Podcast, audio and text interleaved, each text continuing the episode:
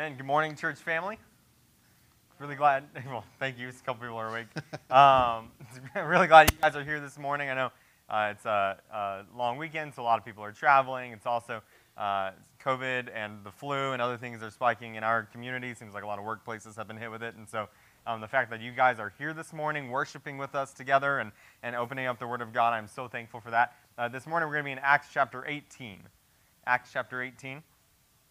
Continuing on uh, where, we picked, where we left off last week, uh, looking at the last part of the book of Acts, specifically wondering what does it look like to be a church that is sent out into the, into the nations, a church that is sent out from beyond these four walls and interacting with the world. What does it look like to be the church in real life, to go out uh, and, and interact with the world? And so uh, this morning, we're going to pick up where we left off in Acts chapter 18, beginning in verse 1.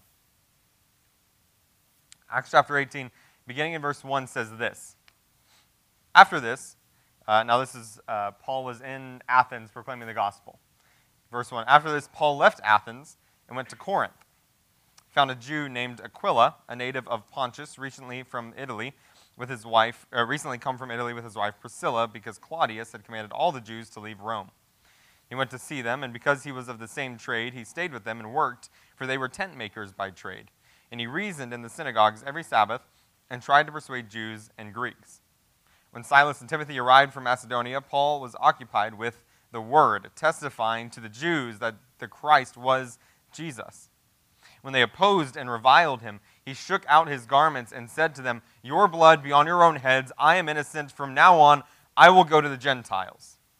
And he left there and went to the house of a man named uh, Titus Justus, a worshiper of God. His house was next door to the synagogue. Crispus, the ruler of the synagogue, believed in the Lord together with his entire household.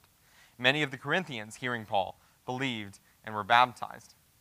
The Lord said to Paul one night in a vision, Do not be afraid, but, but go on speaking and do not be silent, for I am with you, and no one will attack you to harm you, for I have many in this city who are my people.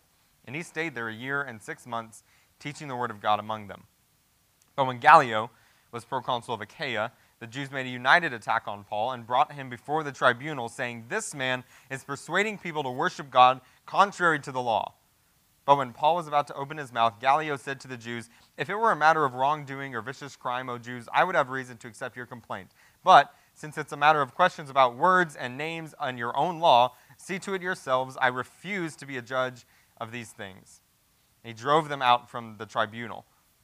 After they all seized Sosthenes, the ruler of the synagogue, and beat him uh, in front of the tribunal, but Gallio paid no attention to any of this. After this, Paul stayed many days longer and then took leave of the brothers and set sail for Syria, and with him Priscilla and Aquila.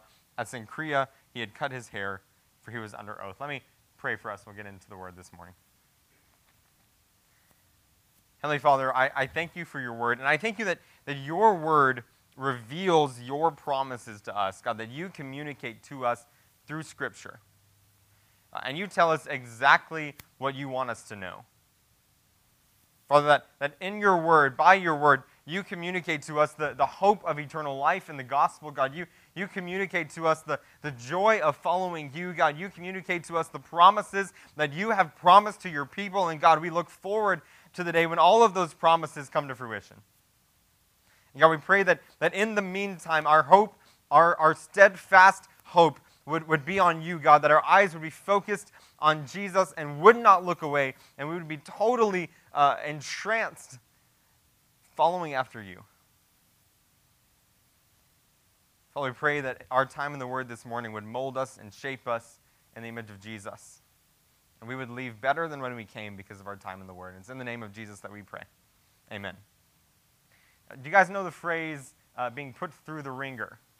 Right? It's a phrase that's used uh, when referring to a, a, series of bad things happening one after another after another. It just seems like nothing is going right. Well, let me, uh, we all know what it's like to be put through the wringer, but let me tell you about a guy um, named Samutu, uh, Samoto Yamaguchi. This guy was put through the wringer. All right, so this guy was Japanese. He lived uh, on a uh, one of the South Islands of Japan, but he worked on uh, one of the main islands of Japan for Mitsubishi. And he went on this three month work trip doing kind of outdoor labor on uh, the main island of Japan. And he was away from his wife and kids, uh, wife and infant son for three months. And it was, a, you know, it was doing hot in the middle of the summer, hot work outdoors, uh, away from his wife and kids. So he's not having the best time, right? He's already doing work that, that is a little tedious, a little menial, and it's outside. He's away from his wife and kids. So already things are not going well, but he's just about done with his three month trip, right? He's last day or two, and he's checking out of uh, where he's supposed to leave, and he's going to leave the, the yard that he was working in with Mitsubishi. He's going to leave uh, on August 6, 1945, in the city of Hiroshima. And he, uh, he's walking out of this, after three months of grueling work, walking out of this job, and he looks up and he sees a plane drop something with a parachute on it. Uh, and two miles away from him, the first atomic bomb ever detonated in a city detonates in Hiroshima. And he quickly dove into the ditch that was right next to him, and the bomb, the blast came right over him. Uh, he managed to avoid any debris, anything that came against him. He was uh, severely burned, caught a lot of radiation. But two miles away from the center blast, he managed to survive the first atomic bomb dropping at Hiroshima. Now, that's a bad day, right? That's, that's a really bad, that's an understatement to say. That's a bad day to be clocking out of work after you completed your three months. Like, it wasn't at the beginning, you know, like before he went to do this three months of hard work. Like, it was at the end, and whatever he was working on was gone now. And so it's three wasted months away from his wife and kids.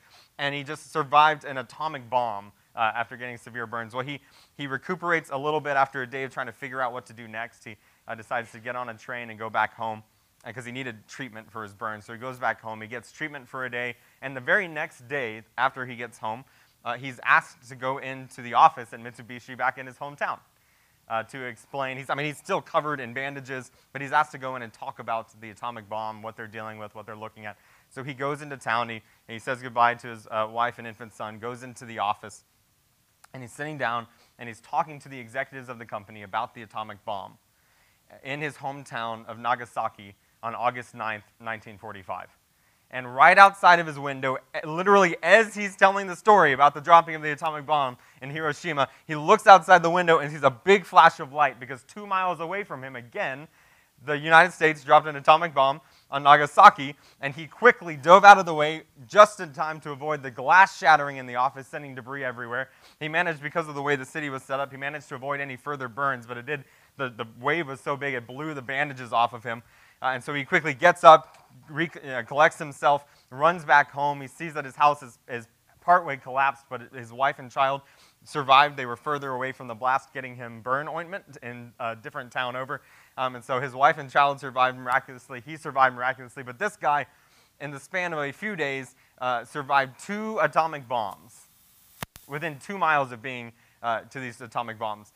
Those are bad days. Like that's being put through the wringer. Just, just for reference, there have only been two atomic bombs ever dropped on civilian populations, and he was at both of them within two miles of both of them. Like that's a, that's a bad collection of days. That's being put through the wringer. Most of us have never endured two atomic bombs, uh, but most of us do know what it's like to feel like our world is burning to the ground. Right? We do know what it's like to be put through the wringer, to go through this, this series of, of bad days and bad events, and they just seem to pile on top of one another. They just seem to accumulate one after another. It seems like nothing you do goes right. Everything that you try, no matter what your uh, no matter your best attempt, everything you try seems to go wrong. Uh, you, everyone knows what it's like to be, to be put through the wringer. And some of you here this morning, like that's you right now. You feel like everything is going wrong for you. Like you are being put through the wringer today. And, and it's bad event after bad event. It's stressful moment after stressful moment. It's all of these things that are compiling to bring you anxiety. Like you feel like you're being put through the wringer today. And can I tell you that if that's you this morning, the Apostle Paul knows exactly what you're feeling like. Like the Apostle Paul is right there with you. Let me remind you of the last two chapters in the book of Acts, where we've been up to this point. The Apostle Paul is doing exactly what God has called him to do and going to preach the gospel to people and plant churches where no churches have been planted before. Right, so that's, that's what Paul is doing. And he, in chapter 16, he goes and he preaches the gospel to Philippi, the city that the gospel has never been preached to before. And he, he sees some people come to know Jesus. They plant a church there. But after a little bit of time and being in Philippi, Paul gets dragged before the courts. He gets beaten with rods, thrown into prison, and then asked to leave the city. So he collects himself, he makes sure the church is okay, and then he goes over to the next town of Thessalonica. And he's in Thessalonica for three weeks, preaching the gospel, proclaiming Jesus. People get saved, a church gets planted. But after only three weeks of preaching the gospel in Thessalonica, the Jewish religious leaders there get jealous, drag him before the courts, and they force him out of the city of Thessalonica after only three weeks of being there. So he moves on over to Berea, the next town over, and he goes and proclaims the gospel. People get saved, a church gets planted. But after a short time of him being there, the Jewish re- religious leaders from Thessalonica come on over and kick him out of the city of Berea.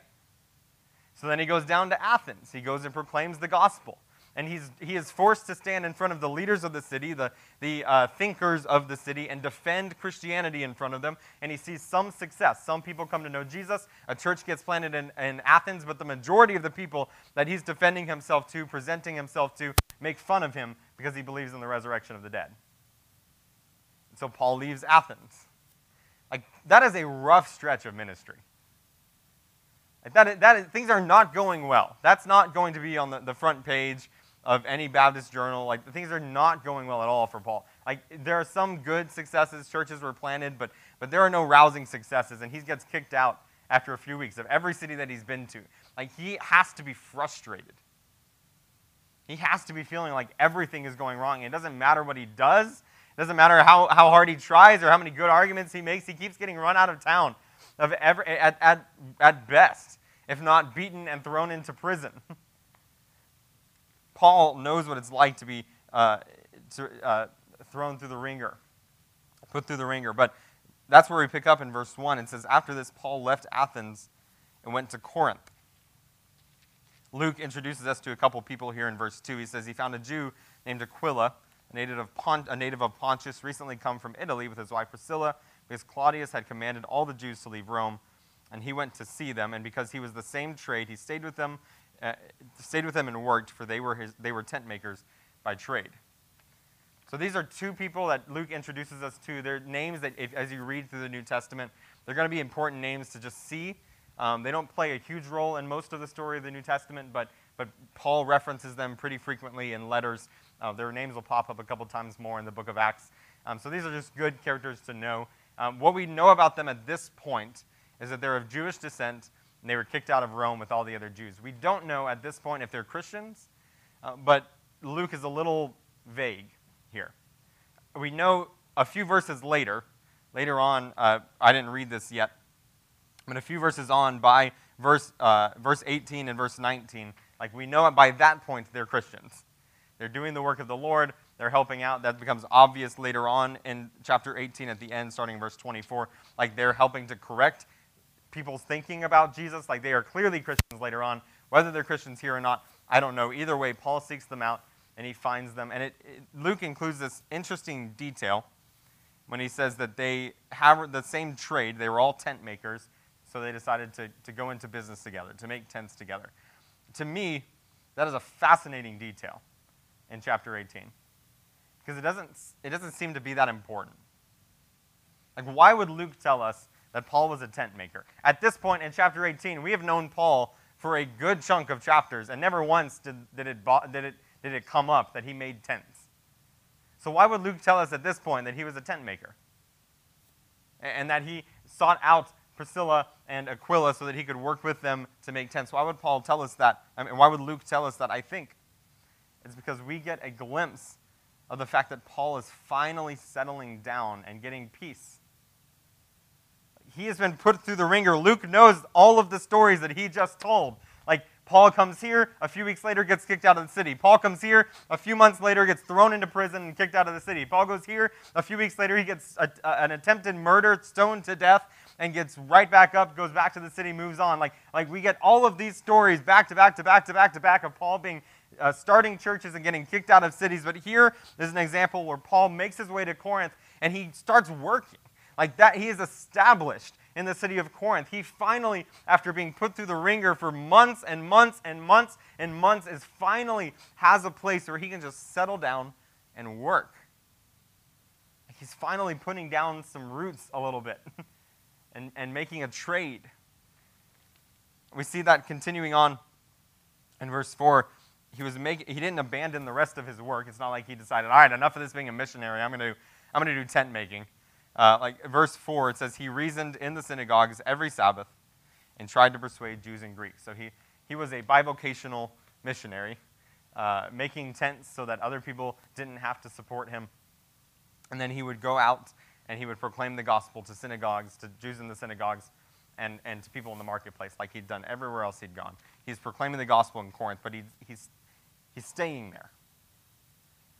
He, he, there's finally a, a glimpse, like a, a little bit of hope that maybe he won't get kicked out immediately of this city.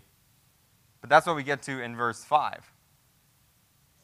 Silas and Timothy, Paul's co workers, they arrive in Macedonia. Paul was occupied with the word, testifying to the Jews that the Christ was Jesus. Verse 6 And when they opposed and reviled him, he shook out his garments and said, Your blood be on your own heads. I am innocent. From now on, I will go to the Gentiles. So here we go again. Like for the, the upteenth time in a row, Paul is proclaiming the gospel to Jews in the synagogues, and they oppose him and they revile him, and they want nothing to do with the message that Paul is proclaiming. Like, does this sound familiar? It, it, probably sounds overly familiar, and Luke knows that it sounds overly familiar because every single city that Paul has been to, it seems like he's preaching the gospel to the Jews. Uh, other than Berea, every single city he preaches the gospel to the Jews in the synagogue. They get mad and kick him out. Here's, here it's happening again. Paul gets up, he's proclaiming the gospel to the Jews in the synagogue. The Jews oppose him, they revile him, and Paul has this, this strong moment here where he wipes off the dust of his sandals and he says, You know what? I'm done with you guys. I'm going to go proclaim the gospel to the Gentiles. And while this is a, a big, strong moment for Paul, and he's stepping up for himself and, and defending his ministry and going out and proclaiming the gospel to the Gentiles, you, you have to understand what Paul is feeling here. Because while there is some strength, there is some, some confidence here, at the end of the day, this is the ninth, tenth city in a row that Paul has preached the gospel to the Jews and they've rejected him, opposed him, reviled him, and the previous eight or nine kicked him out. So Paul is feeling desperate,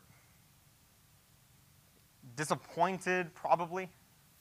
Mean, imagine, put yourself in that situation.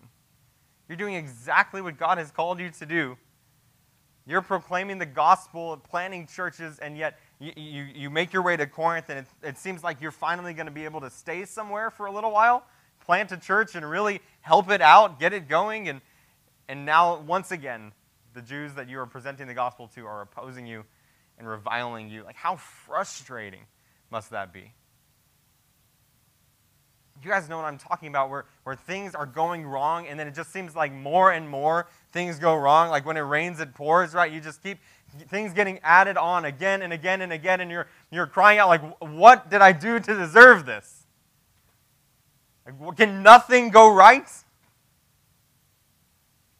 You can, we can understand what Paul is feeling here. I think sometimes we, we paint the, the, the Bible characters as if they're, they're unfazed by anything that's going on in the world, like they're just eh, full of endless resolve and endless strength and confidence. But, but you have to understand, Paul, and other times in Scripture, it shows um, that Paul likely, likely suffered from depression at different points in his ministry. And this is, this is one of those moments it has to be weighing on him.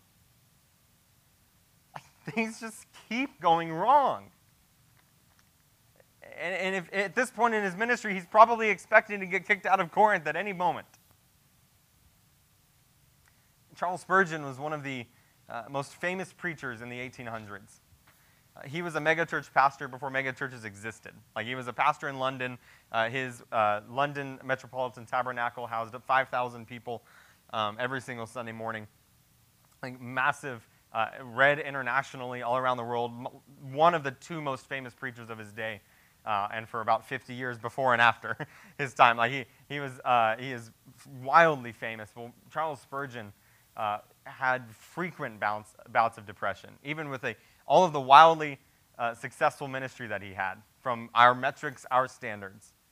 He frequently had what he referred to and what St. John of the Cross referred to as dark nights of the soul.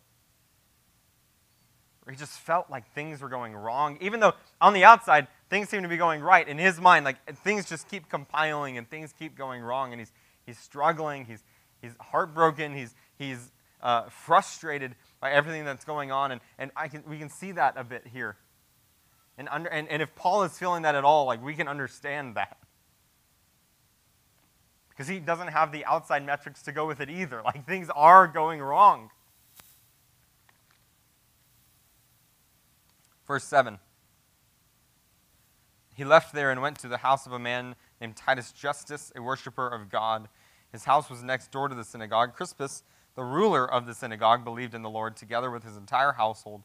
And many of the Corinthians, hearing Paul, believed and were baptized. Now, uh, this is a note, just like the rest of the cities that Paul has been in.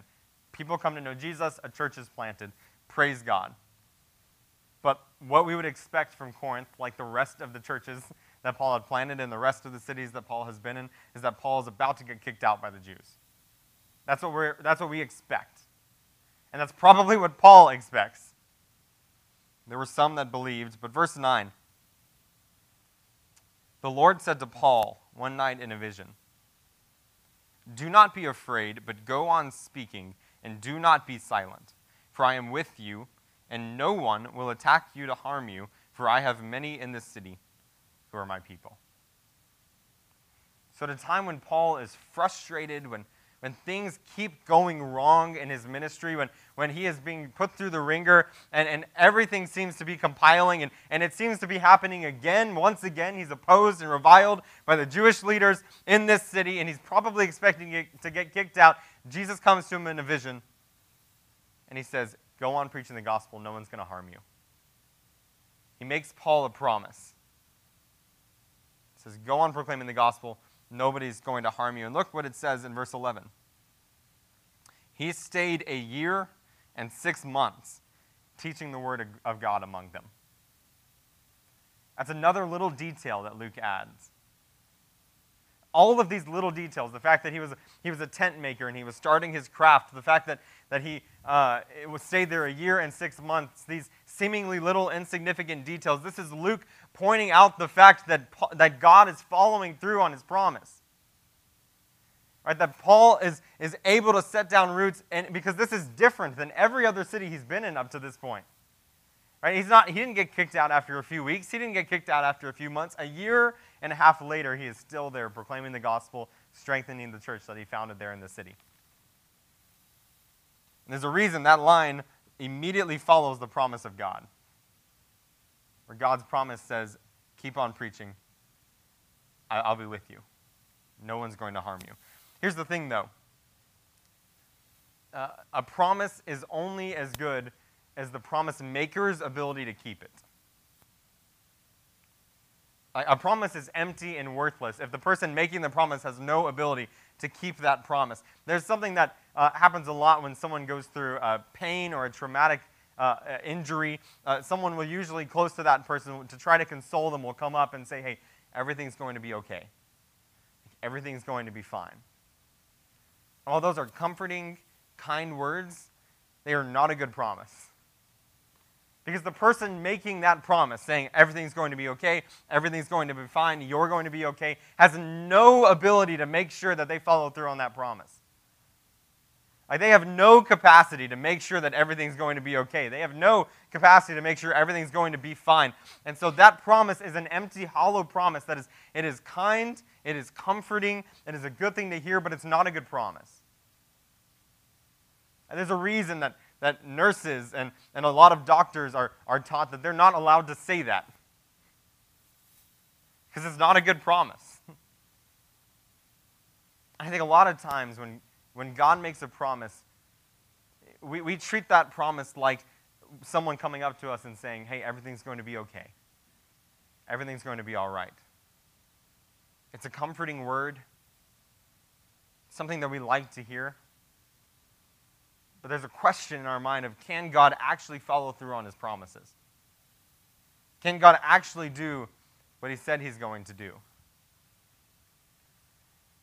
There, some of us are, uh, would look at the market right now, and some of you are, are looking at retirement or you are retired and you are basing your entire retirement on, on what the market is doing. You're relying on that money in the market to, to, to uh, stabilize your income and to, to support your retirement. And the last few months, this entire year, has been horrible. in the markets and you're looking at the market and, and while you know that god promises to provide while you know that god promises to be there for you and to support you you're looking at the markets and, and because of the stress of the situation and the reality right in front of your face it's easy to say that, that maybe god can't follow through on that it's easy to have doubts on, on whether or not god can actually follow through on the promises that he's made and for Paul here in the next few moments, it's going to be easy for Paul to doubt whether God can actually follow through on his promise to make sure that he's unharmed. Because look with me at what happens in verse 12. When Gallio was proconsul of Achaia, the Jews made a united attack on Paul and brought him before the tribunal, saying, This man is persuading people to worship God contrary to the law. Here we go again once again, Paul is dragged before the city leaders and he's put up on trial and they wag their fingers at him they point their fingers and they say this guy has been preaching false gospels. This guy has been proclaiming things that are not lawful for the romans. This guy has been saying things that we should not obey. We need to punish him. We need to jail him. We need to beat him. We need to kick him out of the city. Once again paul is brought before the tribunal and he is so familiar with this at this point I mean, it's happened in city after city after city after city. And you know what's happened in every single city? He's been punished and kicked out. And so God has made him a promise and said, No one's going to harm you. Keep on proclaiming the gospel. And now he's once again dragged before the tribunal. And with the tribunal right in front of his face and the familiar the sound of Jewish religious leaders condemning him and asking for, for prosecution, like when that is coming against him, it would be easy for Paul to wonder whether God can actually follow through because the situation looks pretty bad. Like 10 times out of 10, he's been kicked out of the city. 10 times out of 10, he's been beaten and abused. Like there's never been a moment in his ministry where this, hasn't, where this has gone well. And faced with that reality, faced with what's going on, it would be easy to wonder can God actually get me out of this? Can God actually help? Again, you and I know what that's like. If you've grown up in church, if you've been a Christian for a few decades, like you know some of the promises of God, you know what God says, and, and, you, and if, if I were to ask you, you would say, Yep, I believe God always follows through on his promises. But there are plenty of times that our lives don't look like it. There are plenty of times where, where our lives, uh, by the things that we say, the things that we do, it looks like we are questioning whether or not God can actually follow through. For me personally, there was a, uh, a promise of God, a, a calling of God to pastor, calling of God to, to preach the word, to, to lead uh, the, the people of God. Like that was a calling on my life that had been placed on my life. And for over a year, uh, I was praying that God would open the door to, to, to lead, to preach, to teach, to, to serve a church somewhere. And I, I, for over a year, I've been praying for God to open that door, knowing that that was a promise from Him for me. And knowing that it's what He had called me to do, beyond a shadow of a doubt. I, I think most, uh, if not all, of the promises of God are here within Scripture, and, and we need to be a little careful about saying God promised me this or that outside of the pages of Scripture, but I knew beyond a shadow of a doubt that God had called me to preach, that God had called me to lead and teach a church. And so I was crying out to God, saying, God, what are you doing?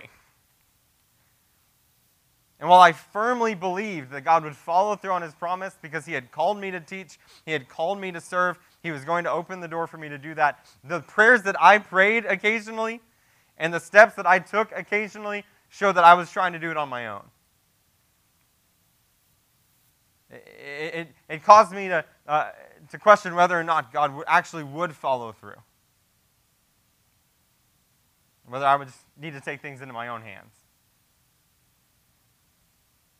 We see that in each of our lives. We know God follows through on his promises, but sometimes the situation in front of us looks so dire, the situation in front of us looks so desperate, or it looks so insurmountable that we've decided we need to do some other things. We need to look for other solutions because we don't know if God can follow through.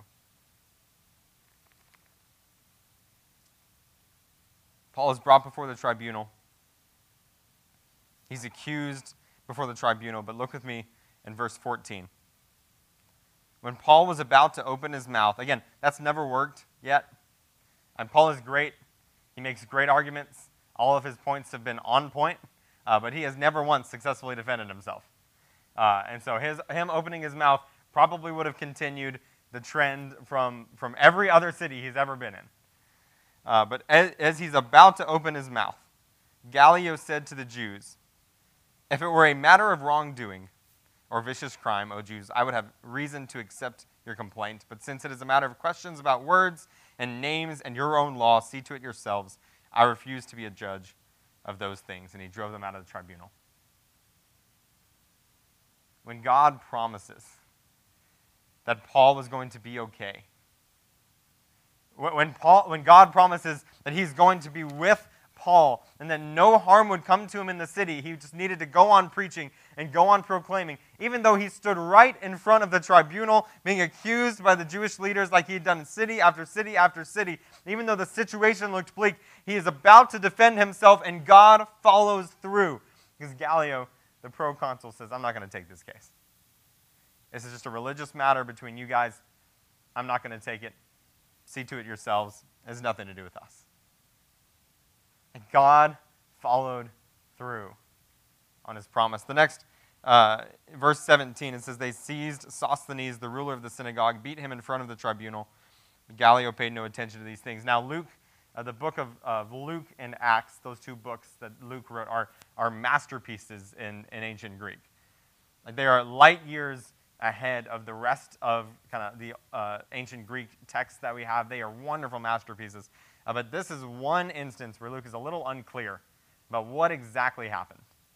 Like, we don't really know who the they are in verse 17, the ones who seized Sosthenes. More than likely, what Luke is describing here is that after this whole thing takes place, this whole, uh, this whole debacle, and, and, and uh, Gallio uh, sends, the tri- sends them away from the tribunal, there are angry Greek people who are mad at the situation, who are mad at the, the Jews for trying to uh, come against Paul, who is a Roman citizen. And so this wave of kind of anti Semitic uh, hatred wells up, and they just grab the first, the most prominent Jew that they saw in Sosthenes, and they, they beat him. But we're, we're very unclear kind of what that verse means. But the result at the end, the end of the day is that Paul and the church were unharmed. Paul and the people of God were untouched by the religious leaders, uh, by, the, by the religious leaders and by the, uh, by the Roman authorities there in Corinth. Like God followed through on his promise. Look with me, continuing on in verse 18. After this, Paul stayed many days longer and then took leave of the brothers and set sail for Syria, and with him Priscilla and Aquila. At Cenchreae, he had cut his hair, for he was under a vow. Again, that's another little strange little detail that is thrown in there by Luke, where uh, Paul had apparently been growing his hair out for a vow, and now that he's made, his, uh, made it to where he wanted to go, he cut his hair for the vow. What that more than likely means in Jewish customs is this a thanksgiving vow. So it's directly in reference to the fact that God kept his promise. And so, as a thanksgiving to God, he kept a vow. He grew out his hair. He did other things um, that were special, kind of like fasting for the Lord. Uh, and he did those things, and by the time he made it to the next town, he cut his hair because the vow was over. He had, he had given thanks to God. But it's all related to the fact that God was faithful. God kept his promise. No matter how difficult the situation seemed, no matter how stressful it was, no matter how familiar it was and how poorly it had gone, every other time Paul had ever faced any of these situations, like every single time he had been kicked out, but this time God kept his promise to protect him. God kept his promise to keep him safe. This is what I want us to see this morning. When God makes a promise, he delivers. When God promises something, he always delivers. I want us to think about the promises of God for a little bit and recognize what kind of promises God has made for you. Because it's easy for us to, to forget the promises of God or to think that that God can't follow through on these things. I want you to think about Romans chapter 8, where Paul says that God works all things for the good of those who love God and are called according to his purpose. That is a promise of God. That he works everything for the good of those who love him and are called according to his purpose, that no matter what happens in this world, nothing falls outside of his jurisdiction, and he either causes things to happen or allows things to happen so that he can work them all for the good of those who love him and are called according to his purpose. What a remarkable promise, and what a hope filled promise that whatever we go through, there is good that will come from it because God has a good, a great design. A remarkable, fantastic plan. But what an easy promise to forget or to doubt when you're going through something difficult. Like, how many times does something seem so horrible, so dramatic, uh, traumatic, so, uh, so painful, that it's easy to question whether or not God can actually make anything good out of it? But God has promised that He will work all things for the good of those who love Him and are called according to His purpose. And when God promises, He always delivers. Think about another promise that, that when we can cast our cares, our burdens, our anxieties, our stresses upon Him. In Philippians chapter 4, it says, Do not be anxious about anything, but in everything, in prayer and supplications with thanksgiving, present your requests to God, and the peace of God, which transcends all understanding, will guard your hearts and minds in Christ Jesus. What that says is that when you are stressed, and anxious and worried, if you give those things to the Lord, if you present those things to Him and say, God, these are yours, He will give you peace. He will give you rest that will guard your heart and your mind. How incredible! What an, uh, what an incredible promise. That when we're stressed and anxious, God is willing and ready to give us peace if we cast all of our burdens and our cares upon Him. But what an easy promise to doubt when things are stressful. Like, what an easy promise to forget about when we are anxious and we are faced with all of the things that are going wrong in our world. But God has promised that He will provide peace if we turn the things that are stressful and anxious over to Him. When God promises, He always delivers. All of the promises of God in Scripture uh, uh, all of the promises for the people of God are, relate, are, are all centered around this idea uh, that we see in uh, Acts 18 for the promise that he gave Paul. Uh, notice what Jesus says in verse 10 Do not be afraid, go on speaking, and do not be silent, for I am with you. All of, all of the promises throughout Scripture for the people of God are all tied back to the fact that, that God is with his people that God is on the side of his people. That if you are a follower of Jesus, God is with you. God is on your side. If you, the church, God is on the side of his church. And so he is working all things for the good of those who love him and are called according to his purpose. He is willing and ready to give you peace and joy if you would turn over the things in your life that are stressful and anxious, uh, anxiety inducing over to him and to trust in him. Let me give you one more promise perhaps the greatest promise of all. We see it in 1 Thessalonians. Paul reminds us in 1 Thessalonians chapter uh, 1 Thessalonians 4:13. Paul's writing to the church at Thessalonica, and they have they have lost a lot of people. There are people who have died. There have been people who have been put to death, and they are wondering what happens to Christians after they die. Like, is this is this the end? Paul says in verse 13 of, of 1 Thessalonians 4 we do not want you to be uninformed, brothers, about those who are asleep, those who have died, that you may not grieve as others who have no hope. For since we believe that Jesus died and rose again, even so, through Jesus, God will bring with him those who have fallen asleep. This we declare to you for, by a word from the Lord, that we who are alive, who are left until the coming of the Lord, will not precede those who have fallen asleep. For the Lord himself will descend from heaven, and with a cry and a command, with the voice of an archangel, and all the sound of the trumpet of God, and the dead in Christ will rise first, and then we. Uh, then we who are alive, who are left, will be caught up together with them in the clouds to meet the Lord in the air. And so we will always be with the Lord. Therefore, encourage one another with these words. This promise that Paul writes that God is proclaiming is that he is that Jesus is coming back. And on that day, by the death and resurrection of Jesus, we will have eternal life. And we will be with God as, as a returned spirit and body together. We will be with God for all of eternity we place our faith in Jesus.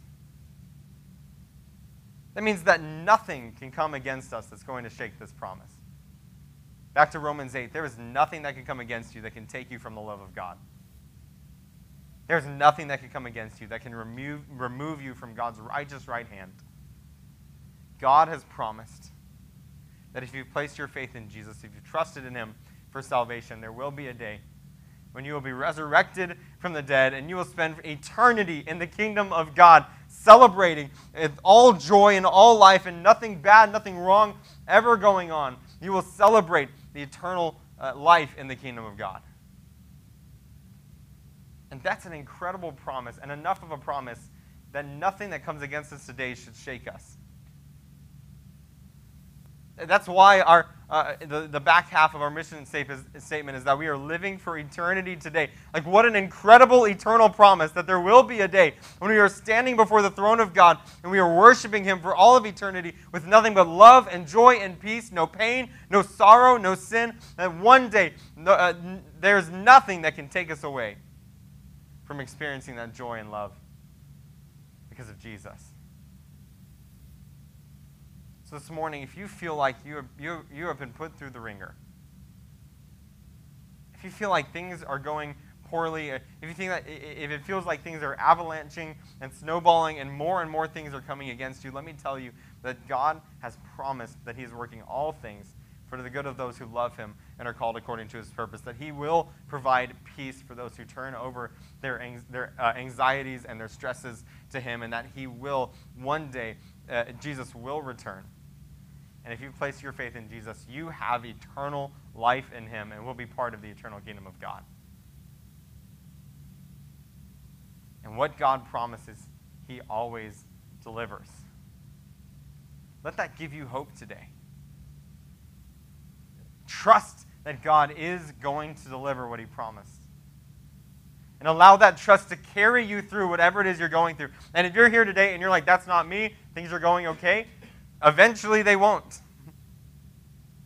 Like, we all know what it's like to have bad days, bad moments, and a, and, a, and a snowballing effect of more and more bad moments all compiling onto each other. And when that happens, know what God has promised.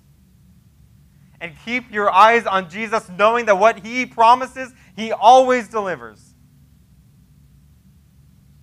Fixing your eyes on the fact that we have eternal life in Jesus. Some of you today need the hope of that promise.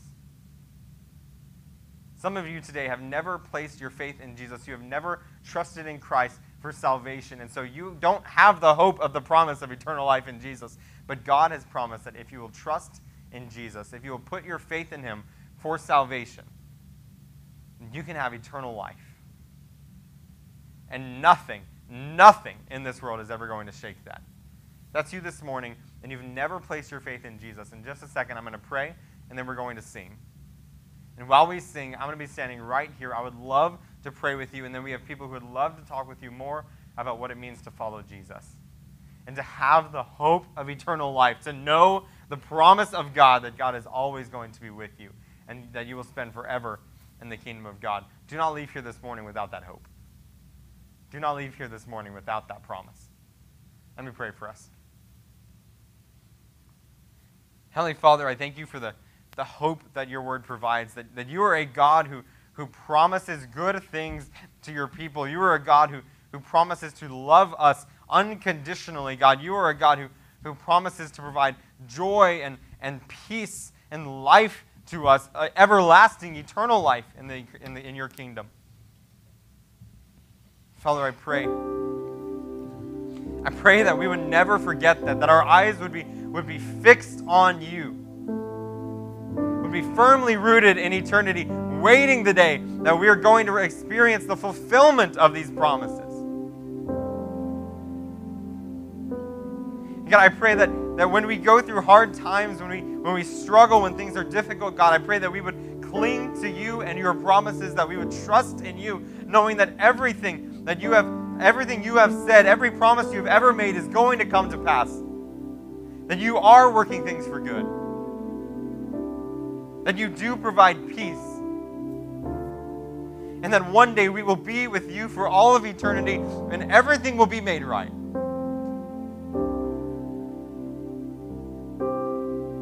Father, I pray for anyone here who does not have that hope. I pray, Father, today would be the day that they place their faith in Jesus. Precious, holy name of Jesus that we